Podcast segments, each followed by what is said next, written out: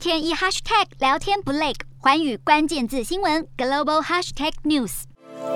俄罗斯股市恢复交易以来，指数 MOX 已经上涨百分之一点七，这给了俄罗斯央行底气，宣布三十一号对卖空全值股加以解禁。莫斯科交易所交易时间也不再限缩到四小时，而是恢复常规时段，但外资还是不准卖。而二十四号，俄股表现亮眼，结束了长达近一个月的收市，是苏联时期以来最久，却是开高走高，也没有出现抛售潮。但有看法认为，涨势的背后其实都是当地投资人交易，再加上莫斯科当局可能进场护盘，更传出俄罗斯央行正在研拟要将股市划分不同的市场，来区分当地投资人和外资，也让俄股的未来将会大不同。俄罗斯总统普丁日前要求不友善国家必须用卢布买能源，遭到了七大工业国成员断然拒绝。然而，卢布近期从一百五十亿美元的历史低点涨回了八十五美元大关，堪称是暴力反弹。分析指出，因为一方面西方的制裁还是保留了能源出口的领域，使得美元和欧元还是能继续流入俄罗斯；